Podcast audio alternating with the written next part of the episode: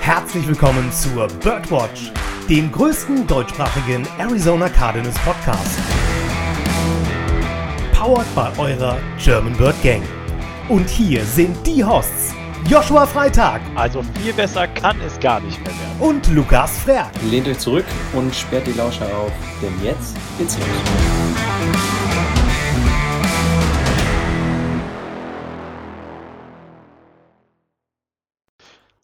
Rise up, Sea, und herzlich willkommen zur 28. Episode der Birdwatch. Mein Name ist nicht nur Joshua, sondern ich heiße euch auch herzlich willkommen. Ähm, heute wieder dabei Dennis. Wunderschönen guten Tag, Dennis. Moin, moin. Und die 28. Folge ist die erste, wo wir über ein echtes Footballspiel im Vorfeld reden wollen. Ja, danke, dass du mir das direkt vorweggenommen hast. Und äh, wir, wir, müssen uns ein bisschen ranhalten, weil der Lukas, der ist heute ein bisschen am Kränkeln. Lukas, was geht ab? Moin, Mahlzeit, wie auch immer. Ihr hört es schon, der ist in Stimmbruch gekommen in den zweiten. Der hat jetzt eine tiefere Stimme. Endlich in den Stimmbruch. Ja, ich bin schon wieder auf dem Weg der Besserung. Das Aber freut uns zu hören. Es geht los. Ich bin Richtig. hyped auf die Saison. Jungs. Es ist tatsächlich, wir haben es geschafft, Freunde. Wir haben in zwei Tagen haben wir ein Footballspiel. Das, das erste wurde ja quasi schon gestern Nacht gespielt, aber das ist ja, ne, also, also NFL-Saison fängt dann an, wenn The Zone Red Zone überträgt. Ja, so. Das sei dazu gesagt. Oder die äh, Endzone für dich, Joshua. für jeden, der es nicht mitbekommen hat. Äh, The Zone bietet jetzt quasi, also jeder, ich denke mal, die meisten Leute von euch kennen Red Zone von Scott Hansen oder mit Scott Hansen. Ähm, die alte Legende, äh, was ja quasi die äh, Konferenz der NFL ist, sonntagsabends. Ähm, und jetzt gibt es ein deutsches Pendant, ähm, dieses Jahr eingeführt, äh, namens Endzone und nicht Red Zone. Ähm, also sehr kreativ, da auf jeden Fall auch schon die Namensausgestaltung und jeder, der sich, sage ich mal, nicht der englischen Sprache bemächtigt sieht, sondern äh, auf das deutsche Pendant zurückgreifen möchte, kann ab jetzt Enzo und sonntagsabends schauen. Ähm, ja, aber wollen wir auch nicht weitere Kommentare darüber verlieren, weil ähm, ich glaube, das wird sonst hier ein kleines Barbecue werden, so wie wir die roasten würden. Aber äh, gut, ähm, lassen wir das Thema beiseite. Fangen wir lieber an, bevor uns der Lukas ohnmächtig umkippt, weil das hier mir zu anstrengend wird. Ne? Ähm, was ist die Woche passiert? Ähm, bevor wir auf das Spiel gegen die Titans eingehen, wollen wir erstmal ein bisschen darüber reden, dass äh, mit einer der, der schönsten, äh, sage ich mal, Aktionen stattgefunden hat, die in einem Jahr stattfinden. Und zwar wurden die Team-Captains gewählt. Ja. Wup, wup. Ich finde, das sagt aber eine Menge aus über das Team und in welche Richtung sich sowas entwickelt. Und ich lese euch einfach mal ganz kurz die Team-Captains vor und ihr könnt ja dann erstmal, äh, ihr könnt euch dann gerne schon mal einen rauspicken und einfach äh, kommentieren, okay? Also wir haben, äh, wie viele Team-Captains haben wir? Neun neun Team-Captains, davon vier bei, auf, auf der Offensive-Seite, fünf in der Defense. Äh, offensiv haben wir Kyler Murray, DeAndre Hopkins, Rodney Hudson und DJ Humphreys als Team-Captains und äh, gegenüberliegend haben wir Buda Baker, Dennis Gardek, Chandler Jones, Jordan Hicks und JJ Watt als Team-Captains. Und Lukas, du darfst jetzt gerne einfach mal anfangen. Ähm, welcher Spieler sticht äh, dir besonders ins Auge? Worüber möchtest du reden? Also ehrlich gesagt fand ich die Bekanntgabe wenig überraschend, bis auf einen Namen und zwar Jordan Hicks. Also, wenn man mal bedenkt, was der junge Mann für eine Offseason hinter sich hat, ja, ähm, mit erst wird er ähm, sein Contract wird ähm, nochmal neu aufgesetzt, da wird mal ein bisschen Geld gespart hier und da. Und dann wird ihm gesagt, hör mal zu, Junge, äh, mit deinem Starting-Job kannst du bei uns jetzt auch vergessen. Wir haben da jetzt zwei Türme in der Defense stehen. Also mach dich darauf gefasst, dass du öfter die Bank sehen wirst und das Spielfeld nur von außen. Ähm, dass er dann als äh, Captain hier genannt wird, finde ich sehr, sehr stark, weil das ja wirklich auch mal zeigt, wie viel ähm, Appreciation er von den ganzen Spielern und dem ganzen Staff sieht. Das zeigt halt auch, was das für ein Typ ist. Ne? Und ich erinnere mich noch, wie oft wir uns auch darüber unterhalten haben, oh, wird der noch weggetradet? Der gibt jetzt im Trainingscamp nur Gas, äh, damit der bei anderen Teams Aufmerksamkeit bekommt. Ähm, und wenn man das jetzt sieht, dass er hier Team-Captain ist, das spricht natürlich nochmal eine ganz andere Sprache. Ne? Ja, für einen Team-Captain brauchst du halt Standing und musst selber aber auch Charakter haben. Und den hat er ja bewiesen. Er hat gesagt, okay, mir wurde gesagt, ich habe meinen Starting-Job verloren, ich habe keine Chance, den zurückzubekommen. Ähm, das hat mir nicht gefallen. Aber das ist eine legitime Aussage. Aber er hat danach nicht angefangen, rumzuschreien, rumzuweinen, zu streiken, Trades zu fordern oder was auch immer, was man bei anderen Franchises gerne mal gut und gerne sieht.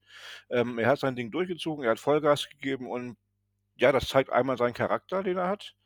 Und das zeigt dann auch sein Standing in, innerhalb der Franchise. Ähm, also es hätte mich überrascht, wenn er nicht dabei gewesen wäre. allgemein hat mich die Auswahl nicht überrascht. Ähm, ich habe mich auch kurz gefragt, wen hätte man sonst noch nehmen können und mir wäre keiner eingefallen. Also das sind für mich schon die logischen neun, die da ausgewählt wurden.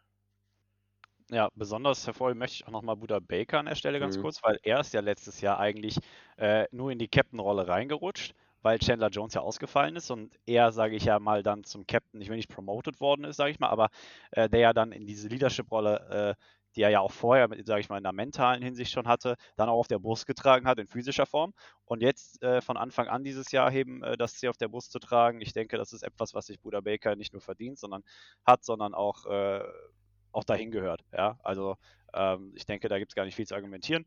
Ähm, der Captain, der mich am wenigsten überrascht hat, war DJ Humphreys meiner Meinung nach, Ja. ähm, weil ne, er ist auch einfach jemand. Man hat das Gefühl, er ist so der Family Daddy, habe ich das Gefühl. Ja, also wirklich, wenn du ne, auch in den Interviews er ist der Family Daddy. Ähm, und ein anderer Aspekt finde ich ist, dass äh, du siehst es nicht häufig, dass äh, Team-Captains Spieler sind, die erst das erste Jahr bei dir sind. Und jetzt hast du direkt zwei davon. Du hast Rodney Hudson und JJ Watt. Und das Mhm. zeigt auch einfach, dass genau das, was Steve Keim in dieser Offseason erreichen wollte, ja, diesen, diesen Leadership reinholen, diesen, ne, diesen Veteran Leadership reinholen, ne, dass es genau das gefruchtet hat und dass das Team wirklich, wir kennen uns noch nicht lange, aber ich habe so viel Respekt vor euch und ihr seid meine Leader, dass ich sage, ey, ihr seid auch meine Captains und äh, hinter euch kann ich mich äh, setzen und den Zug mitfahren. Ne? Ja. Ja, ich bin da voll deiner Meinung. Die beiden äh, Neuzugänge kann man ja auch auf jeden Fall dann nochmal äh, besonders hervorheben, weil es nicht so alltäglich ist. Aber Rodney Hudson hat ja auch äh, eh bei den Raiders immer das äh, C auf der Brust getragen. Also ähm, völlig, völlig legitim, das so zu machen. Und ähm, was mich noch gefreut hat, dass Dennis Gardeck auch wieder das C trägt. Ähm, ist ja auch ein ganz, ganz wichtiger Spieler, sowohl äh, auf dem Spielfeld als auch neben dem Spielfeld und im Lockerroom. Ähm, und ich glaube, dass wir damit jetzt neun richtig starke Leader für die kommende Saison haben. Definitiv. Definitiv. Also, also auch die beiden, wie gesagt, die beiden Neuzugänge würde ich noch kurz zu sagen. Ähm, auch wenn sie noch nicht lange dabei sind, jeder, jeder weiß, was sie auf dem Platz leisten können, geleistet haben in ihrer Karriere bisher. Jeder weiß auch, was für ein Leadership sie mitbringen. Ähm, du wärst ja doof, wenn du die beiden nicht zum Captain machst. Richtig. Und ähm, noch ein paar Worte zu Kyler Murray zu verlieren, ähm, ist ja offensichtlich, also ich meine, er ist ja QB1, aber mit, äh, es ist ja am Ende nur ein Titel. Ja, Ja. und du musst es am Ende auch wirklich ausleben, ja. Und äh, ich finde, da hat er diese Saison, also zumindest auch diese Offseason und äh, im Verlauf des letzten Jahres halt einen riesen Schritt hingemacht. Alleine, dass er jetzt in der Pressekonferenz zum Beispiel letztens gesagt hat, von wegen, ich habe alle Waffen, ich habe alles, was ich brauche, ich habe alles zu meinem Disposal, alles zu meiner Verfügung. Wenn unser Team nicht erfolgreich ist, dann liegt es an mir und an keinem anderen. Ne? Also einfach, dass er da als Leader sagt, hey, ähm, ich bin QB1 hier, wenn es nicht läuft, dann ist es meine Schuld und nicht eure. Also erstmal das, wirklich, ne? dieses Verantwortungsbewusstsein.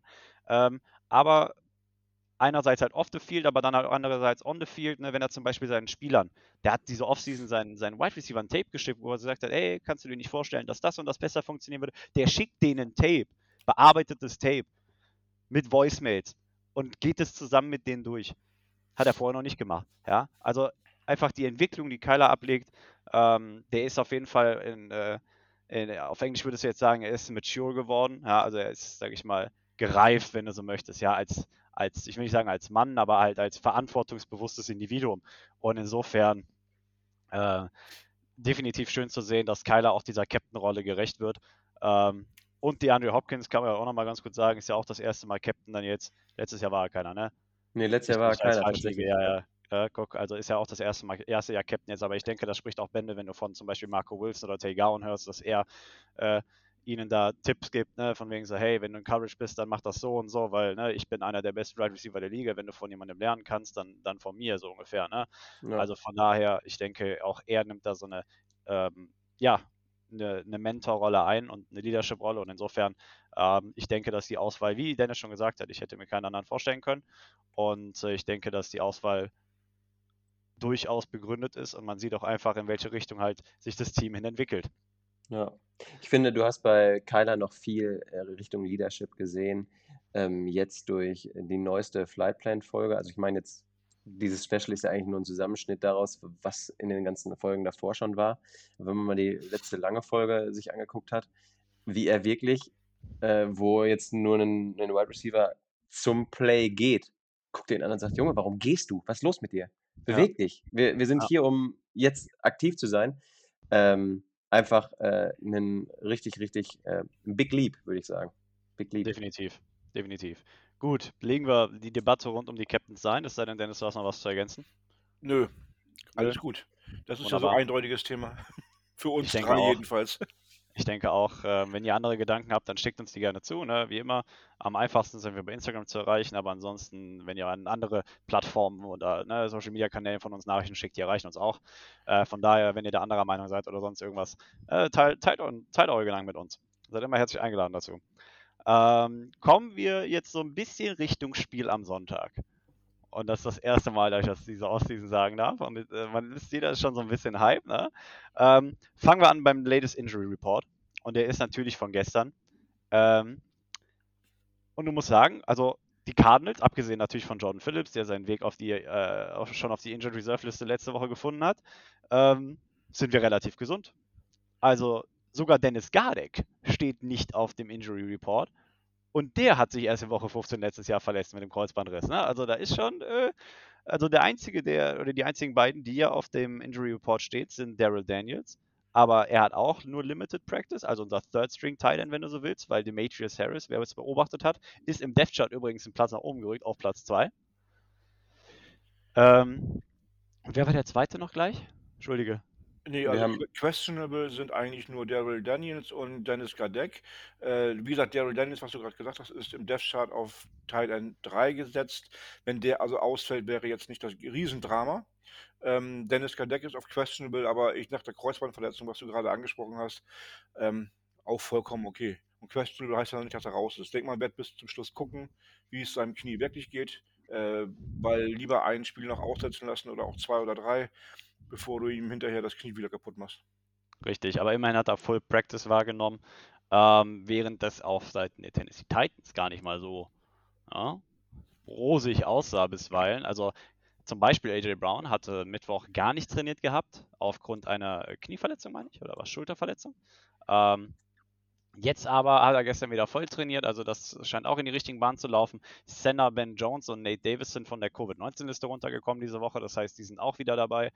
Ähm, Einzige, was bei den Titans verbleibt, ist einmal ähm, Josh Reynolds, der Third String Wide Receiver, wenn du so willst, ähm, der mit Knieproblemen gerade zu kämpfen hat. Dann hast du noch äh, Cornerback Chris Jackson ähm, und David Long, beide, die beide nur, äh, sag ich mal, nicht in voller Montur am Training teilnehmen konnten.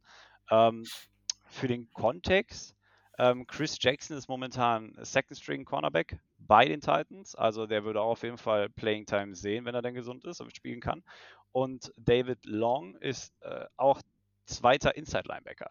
Also, ähm, nee, nicht zweiter, dritter, Entschuldigung. Also da, da, da sprechen wir schon über Spieler, die auch vor allem in der Rotation, sage ich mal, der, der schon sowieso schwachen Tennessee Titans Defense aushelfen können. Bei schwacher Tennessee Titans Defense würde dir jetzt jemand widersprechen. Also ich Ja, nicht, ich aber weiß. Aber, ich aber würde darauf, auch widersprechen. Ich wollte gerade sagen, aber äh, kommen wir darauf doch eigentlich, kommen, kommen wir da eigentlich auch direkt zu, drauf zu sprechen, weil der Injury Report, der ist ja insofern eigentlich relativ unspektakulär, als dass da keine größeren Namen, beziehungsweise überhaupt, wir reden hier von fünf Spielern, ja, die äh, eigentlich sogar alle am Training Time geben konnten, halt jetzt entweder halt nur Limited oder halt eben nicht. Ähm, aber ich denke mal, die meisten werden wir auch im Spiel am Sonntag sehen.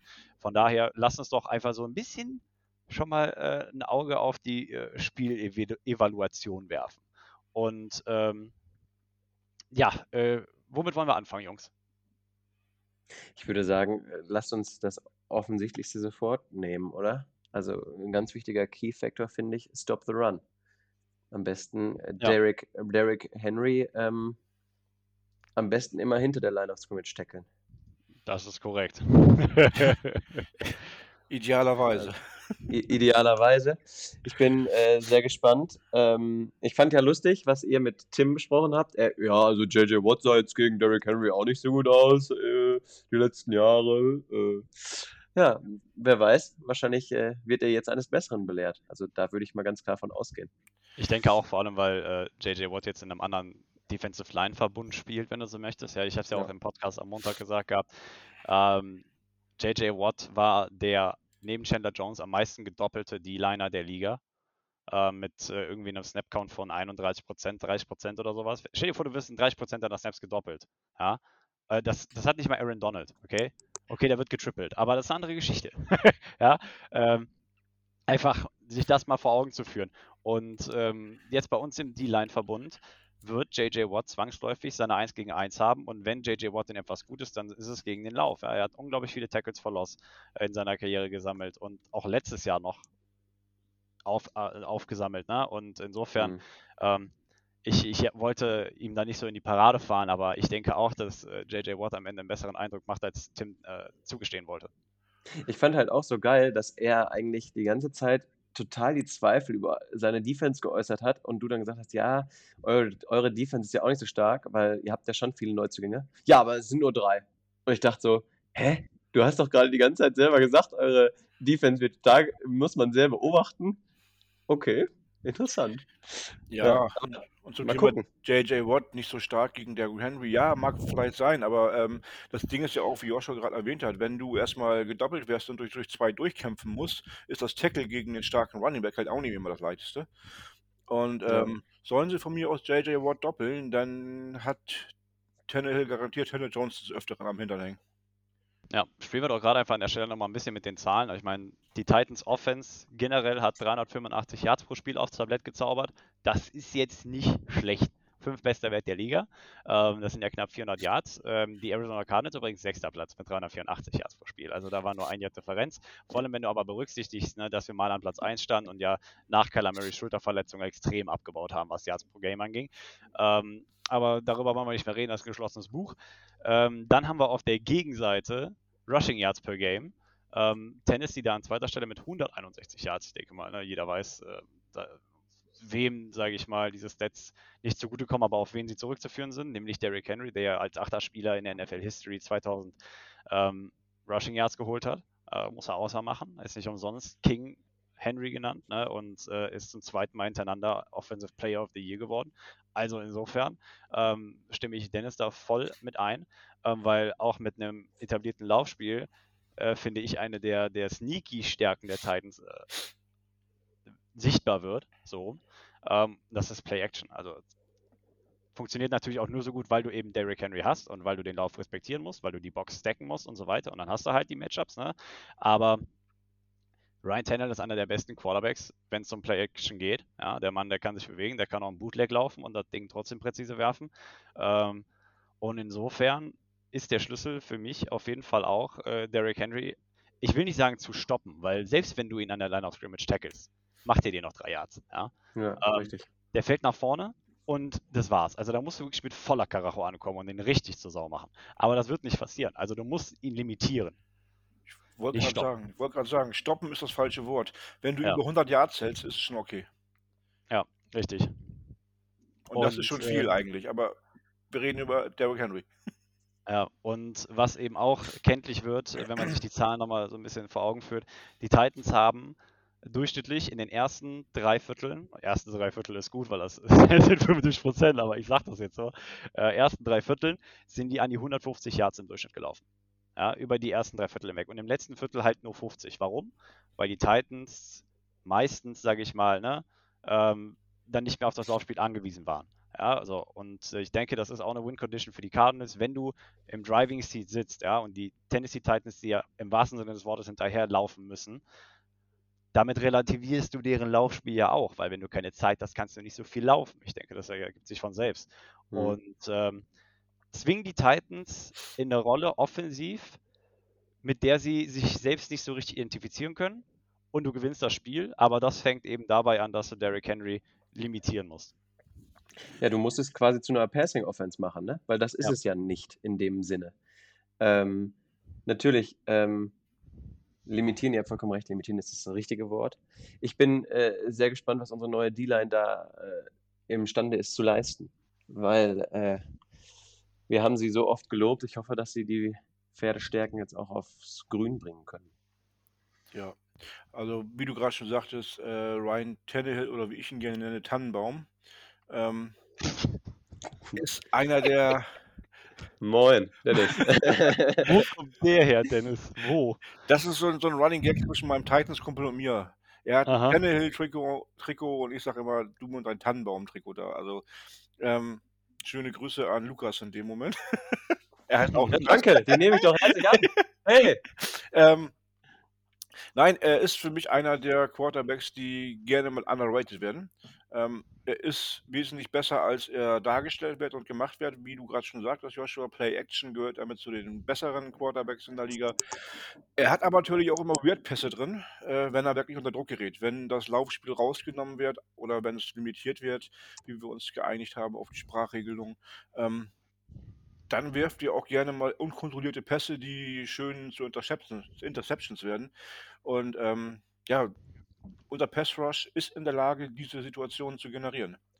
Und dann Ich haben wir meine- vielleicht auch mit der ausgedünnten Secondary die Möglichkeit, ähm, dagegen zu halten. Ich meine, Ryan Tannehill gehört nicht umsonst zu einem der am wenigsten gesackten Quarterbacks der Liga letztes Jahr. Einfach weil du, ne, wenn dein Laufspiel läuft, dann kannst du nicht gesackt werden. Wenn deine Play-Action läuft, dann kannst du nicht gesackt werden. Ja? Du brauchst nicht die beste O-Line der Liga haben, aber wenn, ne, wenn dein Laufspiel, wenn, wenn Derrick Henry, ich sage jetzt nicht dein Laufspiel, aber ich sage jetzt Derrick Henry, wenn Derrick Henry, Henry läuft, dann kannst du halt nicht gesackt werden. Und wenn du eben die Titans, sage ich mal, ne, dahin bringst und sagst, so, hey, Derrick Henry ist in diesem Spiel nicht kein Faktor, aber ein geringerer Faktor, ja, ähm, deine Offense muss über andere Wege produzieren und Passing-technisch sind die Titans eben, ich will nicht sagen, nicht so stark aufgestellt, aber es ist nicht ihr Steckenpferd. Ja? Und ähm, waren halt auch nur mit 224 Yards, Passing Yards pro Spiel letztes Jahr äh, in den un unteren Viertel aller Teams der Liga. Und insofern ähm, zwingen die Titans dazu zu passen, auch wenn sich dadurch der Fokus auf AJ Brown und äh, Julio Jones richtet, wo wir dann die nächsten Probleme haben, vor allem wenn wir unseren Cornerback-Raum nochmal so ein bisschen unter die Lupe nehmen. Aber da setzt dann, eh, wie gesagt, wieder unser Pass-Rush an. Also ich denke, ähm, offensiv bzw. defensiv für uns, offensiv für die Titans, steht und fällt das Spiel mit, unserer, mit der Performance unserer Defensive Line. Ja, sehe ich auch so. Ähm, natürlich, natürlich aber dazu auch, äh, man, man muss ja, man muss ja äh, vor allem jetzt auch Savin Collins und Isaiah Simmons mit im D-Line-Verbund aufzählen, weil wenn es an den Lauf geht, dann äh, kann natürlich auch Savin Collins, wie er zum Beispiel auch gegen Dallas gezeigt hat, ne, die, die Gaps stürmen und äh, Tackle for Losses machen und so weiter. Ne? Also da sind wir natürlich auch die Proaktivität von Savin Collins und Isaiah Simmons angewiesen, ähm, dass die auch eine vernünftige Leistung aus äh, Tablett zaubern und äh, natürlich auch sowohl in der Pass Coverage als auch im Pass Rush oder halt im Run Stop äh, partizipieren, keine Frage. Ja. Und wenn das keine Feuertaufe ist, dann weiß ich auch nicht. Ja, also es gibt, glaube ich, keine bessere Feuertaufe ja, als äh, gegen Derrick Henry Woche 1 als Rookie äh, Inside Linebacker. Nein, wenn du bedenkst, in Woche 2 wird es ja nicht unbedingt einfacher. Da spielst du direkt gegen Delvin Cook, ne? Also. Ja. Da, da, da muss er jetzt eigentlich das zeigen, was er in, ich glaube, war das sein, nee, einer seiner ersten Snaps für die Cardinals, wo er äh, Tony Pollard war das doch, im Preseason Game gestoppt hat, hinter der Line of Mhm. Scrimmage. Das muss er jetzt halt am Wochenende noch öfter zeigen, am besten, ne? Richtig. Was du mit Tony Pollard machen kannst, kannst du mit Derrick Henry auch machen, ne? Genau. Mal Aber ich eben. meine, da hat er zumindest die Statur für, Savin Collins und Isaiah Ja. Simmons auch. Also die sind zumindest die Kaliber von Linebacker, wo du sagen würdest, wenn die mal Derrick Henry in die Hände kriegen, dann, dann ist er auch fällig, ja. Aber ähm, einige haben ja auch die Workload von Derrick Henry kritisiert, dass er das ja nicht lange aufrechthalten kann, ja. Ähm, was natürlich Sinn ergibt, weil das hast du in den Knochen. Jeden einzelnen Carry hast du als Running Back auch über die Jahre hinweg in den Knochen. Und äh, ich weiß, auch, also ich selbst muss auch sagen, ich weiß nicht, wie lange die Titans das, sage ich mal, aufrechterhalten können. Aber wir werden sehen. Ich denke nicht, dass das jetzt vor allem in Woche 1 erstmal einen großen Faktor spielen wird, weil er ist refreshed. Er ist, ne, er kommt schön frisch aus der Offseason. Er hat zwar keinen Snap in der Preseason gesehen, aber das braucht der Mann auch nicht. Ähm, dem sagst du, nimm den Ball und lauf, dann nimmt er den Ball und läuft. So. Ja. Und insofern, also unsere Defense steht äh, eine sehr große Herausforderung bevor. Ähm, aber ich denke auch, jetzt switchen wir mal so ein bisschen den Fokus, drehen wir den Spieß mal um. Ähm, ich denke auch der Titans Defense steht eine große Herausforderung bevor, oder Dennis? Auf jeden Fall. Also ähm, mit deinen Worten von vorhin, die Kyler Murray gesagt hat, ähm, ich habe jetzt alles, was ich brauche. Ähm, er hat einen Wide Receiver Core mit DeAndre Hopkins, über den müssen wir keine Worte verlieren. Äh, wir haben als zweiten Wide Receiver AJ Green, auf dem wir alle große Stücke halten und wo wir uns erhoffen, dass er Richtung Comeback Player des Jahres werden könnte. Ähm, wir haben mit Rondell Moore einen vielversprechenden Running Back im Draft geholt, der im Trainingscamp und in der Preseason richtig starke Ansätze gezeigt hat. Äh, wenn der das so in der Form auch in der Liga aufs Tapet bringt, dann ähm, ja, dann wäre das auch schön. Christian Kirk hat sich auch verbessert, wie man in der äh, Preseason immer wieder liest. Wir haben vier starke Wide Receiver. Ähm, plus ähm, einen relativ ausgeglichenen, vielleicht nicht spektakulären gegen, gegenüber äh, den Vikings und Titans äh, Running Back Raum. Aber mit ähm, Chase Edmonds und James Conner haben wir da grundsolide Running Backs, die ihre Yards schaffen können, die auch Bälle fangen können. Und äh, Jonathan Ward, der im Death Chart ja auf drei gelandet ist, äh, noch vor Ino Benjamin, ähm, da sind auch zwei Spieler danach, denen man durchaus zutrauen kann, auch mal irgendwie zehn Yards zu laufen. Ja, Ja, vor allen Dingen sind die halt noch unberechenbarer als äh, die anderen beiden, ne? Finde ich persönlich. Also, weil von äh, Edmonds und äh, Connor hast du ja, äh, wer weiß wie viel Tape. Und von äh, Ward und äh, vor allen Dingen Ino Benjamin. Von Ino Benjamin hast du ja wirklich nur das, was er in der Preseason gezeigt hat. Und wenn du wirklich konsequent äh, DeAndre Hopkins doppelst, fehlt dir einer bei AJ Green oder Rondell Moore. Unterm Ja. Strich. Ja, oder Christian Kirk. Oder Kirschner wird Christian am Kirk. ersten Spieltag schon für unsere Wette echt spannend, ne? das ist, äh, das wird auf jeden Fall eine wilde Wette. Ja, also wir haben äh, da eine richtig starke Offense. Wenn die Offensive Line ähm, wirklich, wirklich klickt und so funktioniert, wie man sich das wünscht, wo ja auch Josh Jones äh, den Joshua über Wochen favorisiert hat und stark geredet hat, tatsächlich jetzt als Right Guard äh, starten wird. ähm, ja, wenn die Jungs das hinkriegen, äh, der Offense die Zeit zu geben für, für Runs, die Löcher zu, stop äh, zu öffnen, nicht zu stopfen, ähm, und ja, Kyler Murray die Zeit geben, gute Pässe an den Mann zu bringen, dann kann das schon ein gutes Ding werden. Und die Titans Defense, die ja auch ein bisschen neu zusammengewürfelt wurde, äh, wo junge Spieler drin sind, ähm, kann schon Fragezeichen aufwerfen für die Jungs. neu zusammengewürfelt ist ja noch äh, sehr humanistisch ausgedrückt. Ja, also du hast ähm, an der D-Line hast du ja schon Veränderungen. Also neben Jeffrey Simmons, der na, ist ja, sage ich mal, auch ein ausgezeichneter Spieler. Ähm, hast du ähm, hier, wie heißt der Nette aus Pittsburgh? Bud Dupree gesigned. Ja. Ähm, bei ihm natürlich die Frage erstmal, wie erholt er sich von seiner Verletzung? Er hatte ja auch einen Kreuzbandriss. Ähm, von der er sich jetzt zu Ende der Preseason erholt hat, wieder mit am Training teilgenommen hat, aber komm mal als Pass-Rusher von einem Kreuzbandriss wieder. Das ist was anderes, als wie jetzt zum Beispiel bei Chandler Jones mit dem Bizeps. Als Pass-Rusher musst du explosiv im Antritt sein und das merkst du im Bein. Also, was auch auf so aus verschiedenen Reports herausging, ich meine, ich bin ja kein Experte, ich habe mir das Kreuzband noch nicht gerissen und ich war auch noch nie Defensive End, ja, oder Outside Linebacker, wo auch immer Bud Dupree gelistet ist oder welche Position er spielt, aber ich kann mir vorstellen, dass so ein Kreuzbandriss als jemand, der mit seinen Beinen 150 Kilo O-Liner bewegen muss, dass das kompliziert wird. Ja? Ähm, so, aber dann hast du natürlich, äh, also an der D-Line gibt es gar nicht so viel Veränderungen, wie gesagt, außer halt Bud Dupree, aber der Pass Rush von den Titans letztes Jahr war auch schon minderwertig. Ähm, du hattest 19 Sacks insgesamt letzte Ja. Saison, das ist absolut schlechtester Wert der Liga. Ähm, dann hast du, ähm, was den Inside Linebacking Core angeht, hast du keine Veränderung gehabt. Du hast weiterhin Rashawn Evans und Jayon Brown. Das sind gesetzte Spieler bei denen erstmal. Aber die Secondary, Freunde. Und jetzt kommen wir dahin, wo ich sage, Kyler Murray, wir haben ja oft darüber gesprochen in der Offseason, Intermediate Passing Game.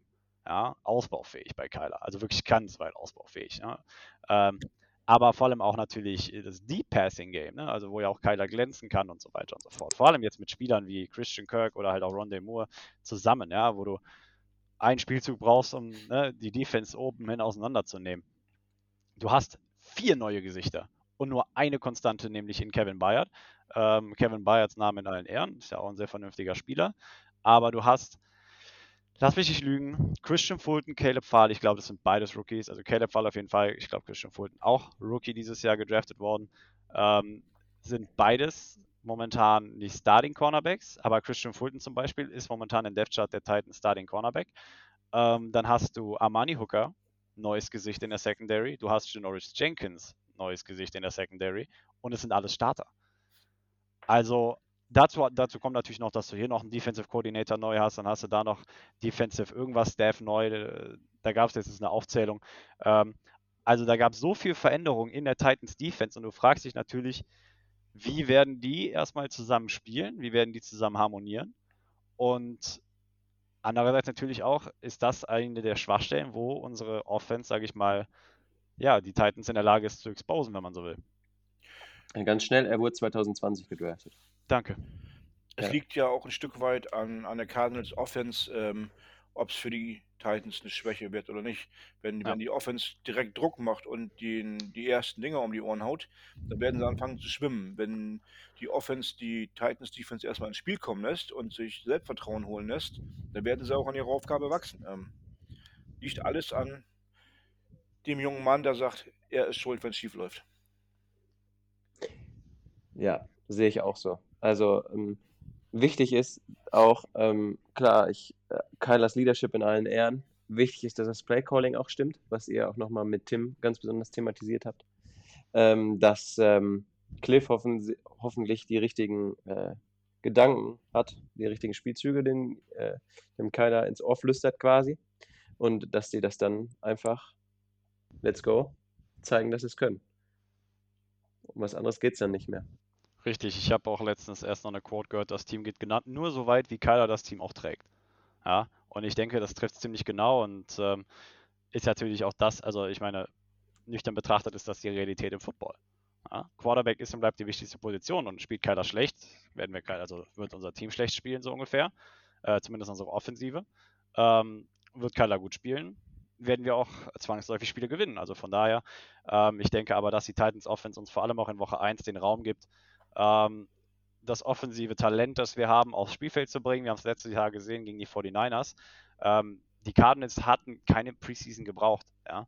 Die hatten keine Offseason gebraucht und gehen da in Woche 1 gegen den aus dem Super Bowl in dem Jahr returnenden 49ers Club, ja, und äh, schenken denen erstmal eine Niederlage ein gegen ja, einen Headcoach, wo man dachte, der ist überlegen, gegen ein Team, wo man dachte, das ist überlegen.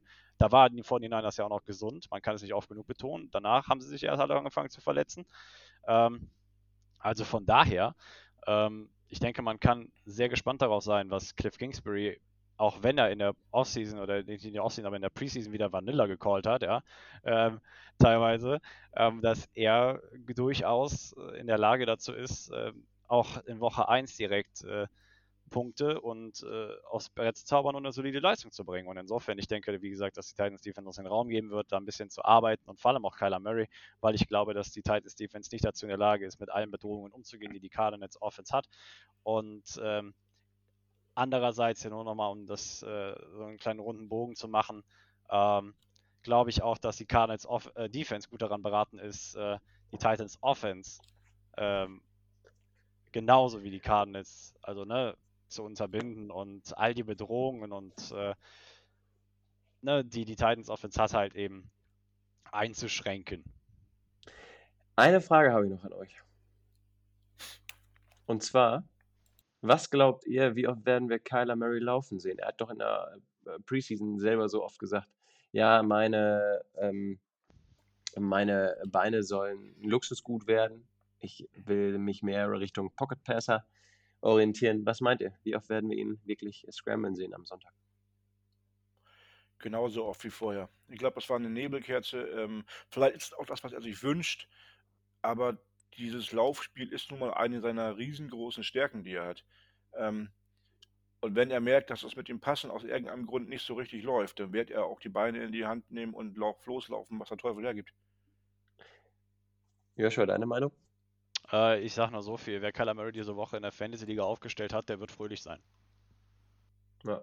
Ne, weil, glaube, also wie ja. Kyler, wie, wie, wie Dennis sagt, ähm, Kyler hat zwar gesagt, das ist Luxusgut, aber das, es ist immer noch ein Gut. Wenn ihr die Defense den Raum gibt zu laufen, nimmst du den Raum. Kyler wird nicht sagen, ich laufe, ich scramble jetzt hier keine 15 Yards, äh, frei die Außenseite, äh, die Outside-Line runter, ne? Ähm, wenn, also ne, er wird laufen, keine Frage. Er wird jetzt nicht sagen, ich habe Handschellen angelegt bekommen, ähm, ich, ich, darf jetzt, ich darf mich hier keinen Meter mehr bewegen. So, ne? Cliff lässt mich nicht mehr laufen.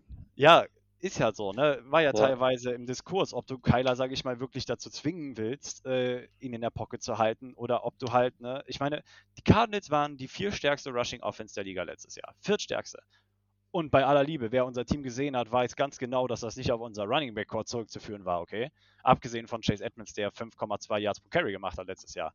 So, aber Kyler mit 7, irgendwas Yards pro Carry, du musst es nutzen.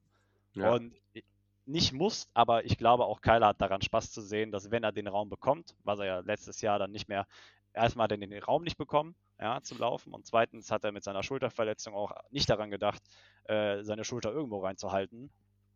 Ähm, natürlich wirst du da unsicherer. Also insofern, ich denke, ähm, du wirst Kyler laufen sehen und in der Fantasy-Liga macht er auch wieder seine Punkte, keine Frage.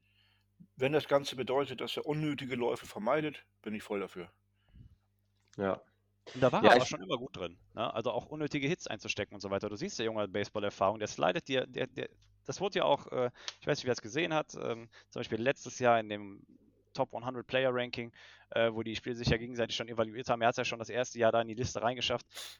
Da haben sie ja auch vor allem herausgestellt, dass der Junge nicht zu fassen ist. Und das hat nichts damit zu tun, dass er irgendwie shifty ist, ne? sondern er geht so, ist, du, du, du denkst, du läufst gerade auf ihn zu, da liegt er schon am Boden.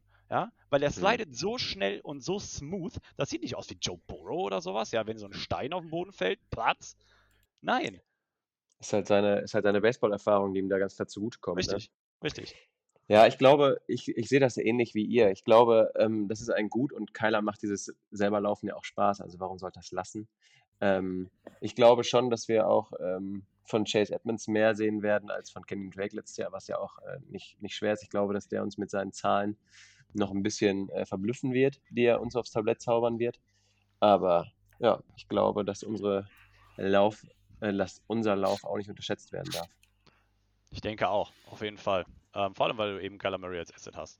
Aber ähm, kommen wir mal hier zu einer endgültigen Einschätzung. Wer, wer denkst du denn, Lukas, äh, nimmt das Spiel mit nach Hause? Ich glaube, dass die Cardinals gewinnen.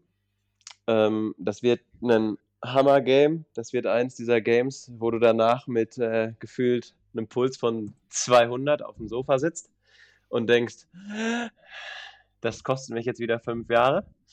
Ähm, aber ich glaube, dass wir das gewinnen. Äh, ich könnte mir vorstellen, dass es so drei Punkte Unterschied ist.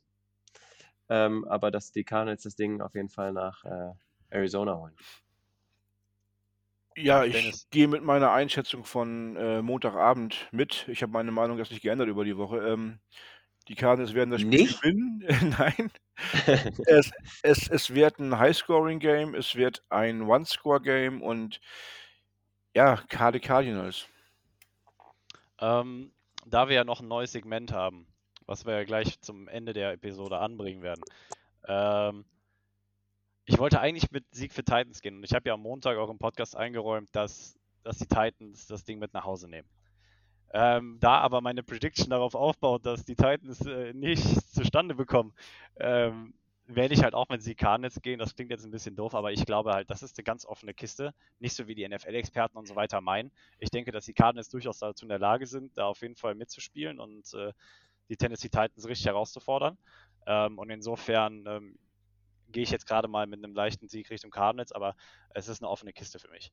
Ähm, und das bringt uns zu unserem letzten Segment für heute und äh, einem neuen Segment, das wir, sag ich mal, irgendwie aus dem Effekt heraus, äh, ja, wie nennt man das? Nicht gegründet, aber. Äh ein, ein neues Segment, das wir quasi auch in ein neues Format gepackt haben, weil vorher gab es dieses Format mit den Previews ja eigentlich nicht, ne? Ja. Also alles neu. Richtig, alles neu hier bei uns. Ähm, Lukas, komm, du hast dir den Namen einfallen lassen. Wer von euch hat euch den Namen einfallen lassen?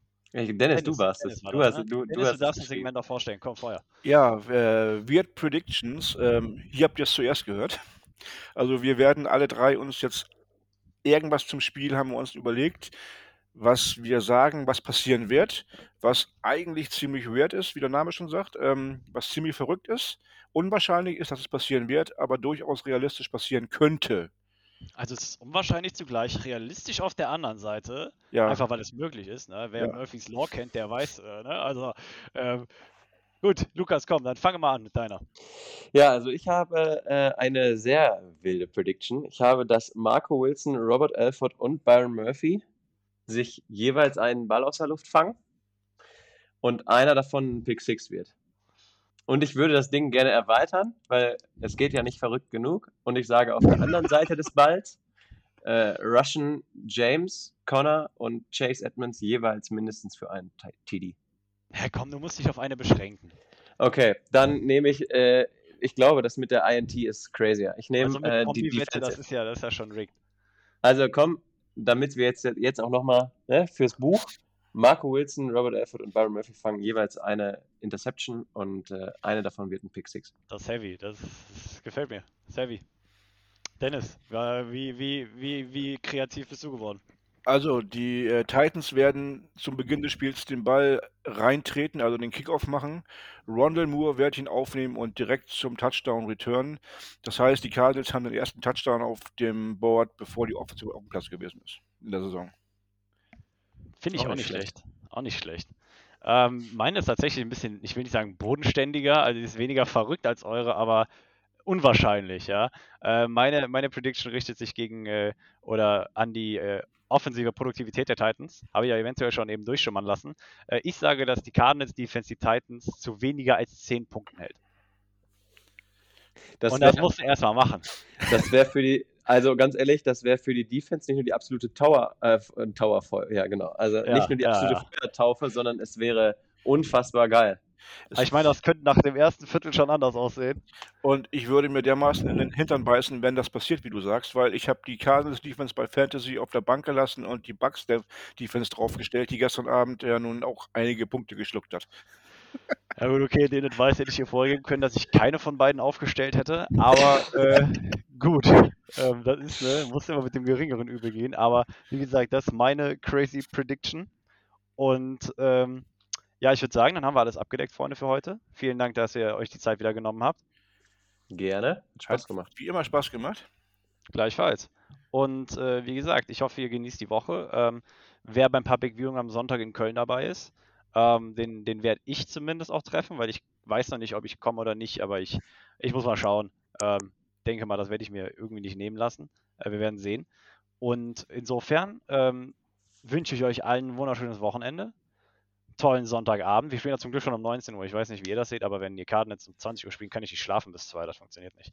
Ähm, also, ich wünsche euch allen ein wunderschönes Wochenende, einen geilen Spieltag und verbleibe natürlich wie immer mit den geilsten Worten der Welt.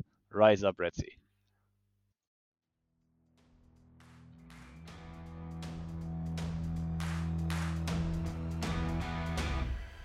Das war's für heute mit der Birdwatch, dem größten deutschsprachigen Arizona Cardinals Podcast. Powered bei eurer German Bird Gang. Präsentiert von den Hosts Joshua Freitag und Lukas Frerk.